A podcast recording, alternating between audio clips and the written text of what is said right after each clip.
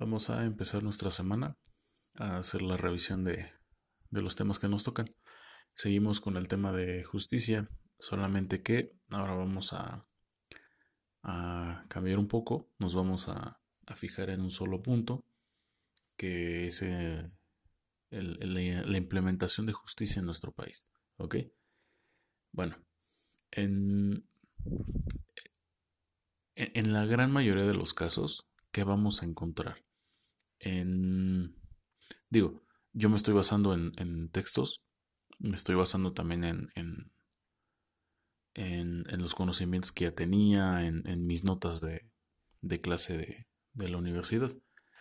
Pero es e, e, un ejercicio bastante curioso cuando comparé lo que yo sabía, lo que aprendí hace casi 10 años, eh, lo, comparé con lo que buscas en internet cuando pones justicia en México y la gran mayoría de las, de las páginas o las búsquedas que van a encontrarse van a ser negativas. ¿no? O sea, te encuentras títulos como eh, hay una eh, ineficacia en la, en la impartición de justicia, casos en donde la justicia no, no funcionó, que ciertos magistrados no cumplen con los, con los requisitos mínimos, eh, una infinidad de, casos sin resolver, etcétera, etcétera, etcétera. ¿No? Entonces eh, va a ser un poco complicado como que tratar de entender la lógica de la justicia en México y yo sé que a lo mejor cuando les esté explicando el tema de hoy, la mayoría de ustedes va a pensar que pues esto no existe o esto no funciona, no, no, no me está hablando de un México real. Bueno, puede ser que en la aplicación no les esté hablando de, nuestro país, pero, pero a nivel teórico, o sea, a nivel legal, así es como se imparte o se divide la justicia en, nuestro país. ¿Ok? Bueno, en, primer lugar, ¿cómo, ¿cómo, es la impartición de justicia en nuestro país? Bueno, el, el principal órgano que se encarga de esto es el sistema judicial. ¿Ok? Este sistema judicial eh, está encargado de dotarle a, las decisiones del, país de cierta seguridad o de cierto cuidado ante, ante cualquier amenaza. ¿Ok? Eh, con amenaza me refiero a, a que exista un impedimento o que exista alguien que quiera que quiere romper las reglas para su propio beneficio. ¿Vale? En esas palabras simples podemos, podemos empezar a entender para qué funciona el sistema judicial. Bueno, este sistema judicial se integra por un, número amplio de tribunales y, órganos responsables de impartir la justicia. El sistema judicial explica cómo va a funcionar la impartición de justicia en nuestro país, mientras que los tribunales y órganos responsables son los que imparten dicha justicia, es decir, son los que hacen valer lo que el sistema judicial establece. Que se entienda que el sistema es un conjunto de, de artefactos, de herramientas, de, de metodologías, de instrucciones, de prácticas que nos llevan o nos deberían de llevar como resultado a la obtención de justicia. ¿Ok? Eh, bueno, estos tribunales y órganos responsables de impartir la justicia pueden ser federales o locales, es decir, pueden representarnos a nivel nacional eh, como una entidad eh, propia de la federación o podemos tenerlos de manera similar, es decir, con la misma lógica, pero a nivel estado. Es decir, en cada uno de los 32 estados o entidades federativas existen órganos de justicia que, si bien respetan el, en esencia el orden federal, también pueden tener ciertas disposiciones o independencia de decisión. ¿Ok? Bueno, eh, aunado a esto, hay, hay instituciones o elementos que pueden, que pueden auxiliar esta, esta labor. Estos pueden ser los ministerios públicos, las, las secretarías de defensoría, o incluso los, los mismos abogados, ¿ok? Ya sea que trabajen en una instancia pública o en una instancia legal, los abogados también entran, entran en esta parte, ¿vale? Bueno, algunos de los órganos que integran, o los más importantes de nuestro país, en, en específico, obviamente, el número uno tiene que ser la Suprema Corte de, de Justicia de la Nación. Este es un órgano federal que, se, que establece el, cuidado del, orden en términos de la impartición de justicia.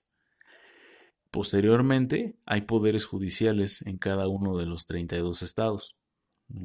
Es decir, cada uno de los estados eh, debe de tener su propio aparato, aparato de, preservación y aplicación de la justicia. Posterior a esto está eh, otro instituto federal otro elemento federal que es el Tribunal Electoral del Poder Judicial de la Federación.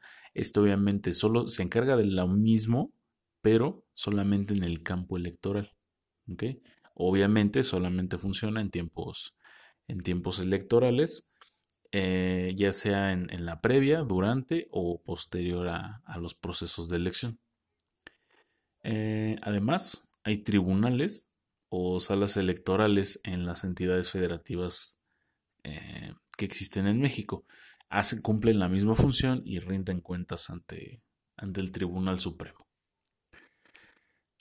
Además de esto, una que a lo mejor no figura tanto, pero es de vital importancia, es el Tribunal Federal de, de Justicia Fiscal y Administrativa, es decir, aquel tribunal que se encarga de establecer cómo son los mecanismos de justicia en el régimen tributario, es decir, en el pago de impuestos. Bueno, eh, posterior a estos existen tribunales eh, administrativos, eh, juntas federales de conciliación y arbitraje y tribunales superiores de ramos específicos. Por ejemplo, Puede haber un tribunal superior agrario, un tribunal superior obrero, etcétera, etcétera, que es específico de, de algún campo. Bueno, ¿cuál es el propósito de estas instituciones? Bueno, en teoría deberían de resolver todas las controversias, absolutamente todas las controversias que puedan surgir entre individuos, eh, entre instituciones o incluso en, en, algunas ocasiones entre estados diferentes. No me refiero a estados como estados de la República, sino a, al, Estado, es decir, a la, a la totalidad, el país, el término de nación. Bueno, las funciones que tienen estos, número uno, debe ser la impartición de justicia. Deben de proteger y hacer efectivos los derechos fundamentales. No debe de hacer uso del, del compadrazgo, de las recomendaciones. Debe de ser completamente imparcial y justo. ¿Ok? Bueno, eh, algunas de las actividades que más son representadas por este esquema de justicia, pues en, primer lugar es la expresión de ideas, eh, el cuidado de los derechos fundamentales, posteriormente la forma de elección, es decir, que tengamos un sistema democrático o, o un sistema en donde podamos elegir nosotros a nuestros gobernantes, el tránsito libre, eh, la libertad de trabajo o de, inclusión laboral y además en la propiedad privada. Bueno, todos estos rubros son un ejemplo de cómo, cómo se maneja la justicia en, en México. Como actividad, en, como, como, la actividad que tienen los magistrados, los, o sea, el Poder Judicial en sí, es generar valores agregados a la importancia de las acciones de justicia para que sea valorado en cualquier país. Es decir, su tarea también, la, actividad completa del sistema judicial, es que nosotros aprendamos a tomar estas instituciones como necesarias y, y básicas para el orden eh, actual y también que las instituciones tomen parte de esto, es decir, que no caigan en, en, en lo que nosotros ya sabemos, ¿no? en corrupción, en malos manejos, poca experiencia, etcétera, etcétera, etcétera. ¿Ok? Bueno, este sería el panorama general. ¿Vale? Eso lo van a tomar en consideración tal cual, como algo que se dispone para un pleno funcionamiento, no lo que es. Esto todavía, lo que les acabo de decir, todavía no es lo que es, todavía no es lo que existe. ¿okay? Los resultados en muchas ocasiones distan de lo que realmente se, se quiere o se necesita en términos del funcionamiento de, de la justicia en nuestro país. ¿Ok? Bueno, aquí vamos a dejarlo por el, por el momento hasta la siguiente clase. Y recuerden hacer sus notas y subirlas a la plataforma de Google Classroom. ¿Ok? Que estén bien chicos. Hasta luego.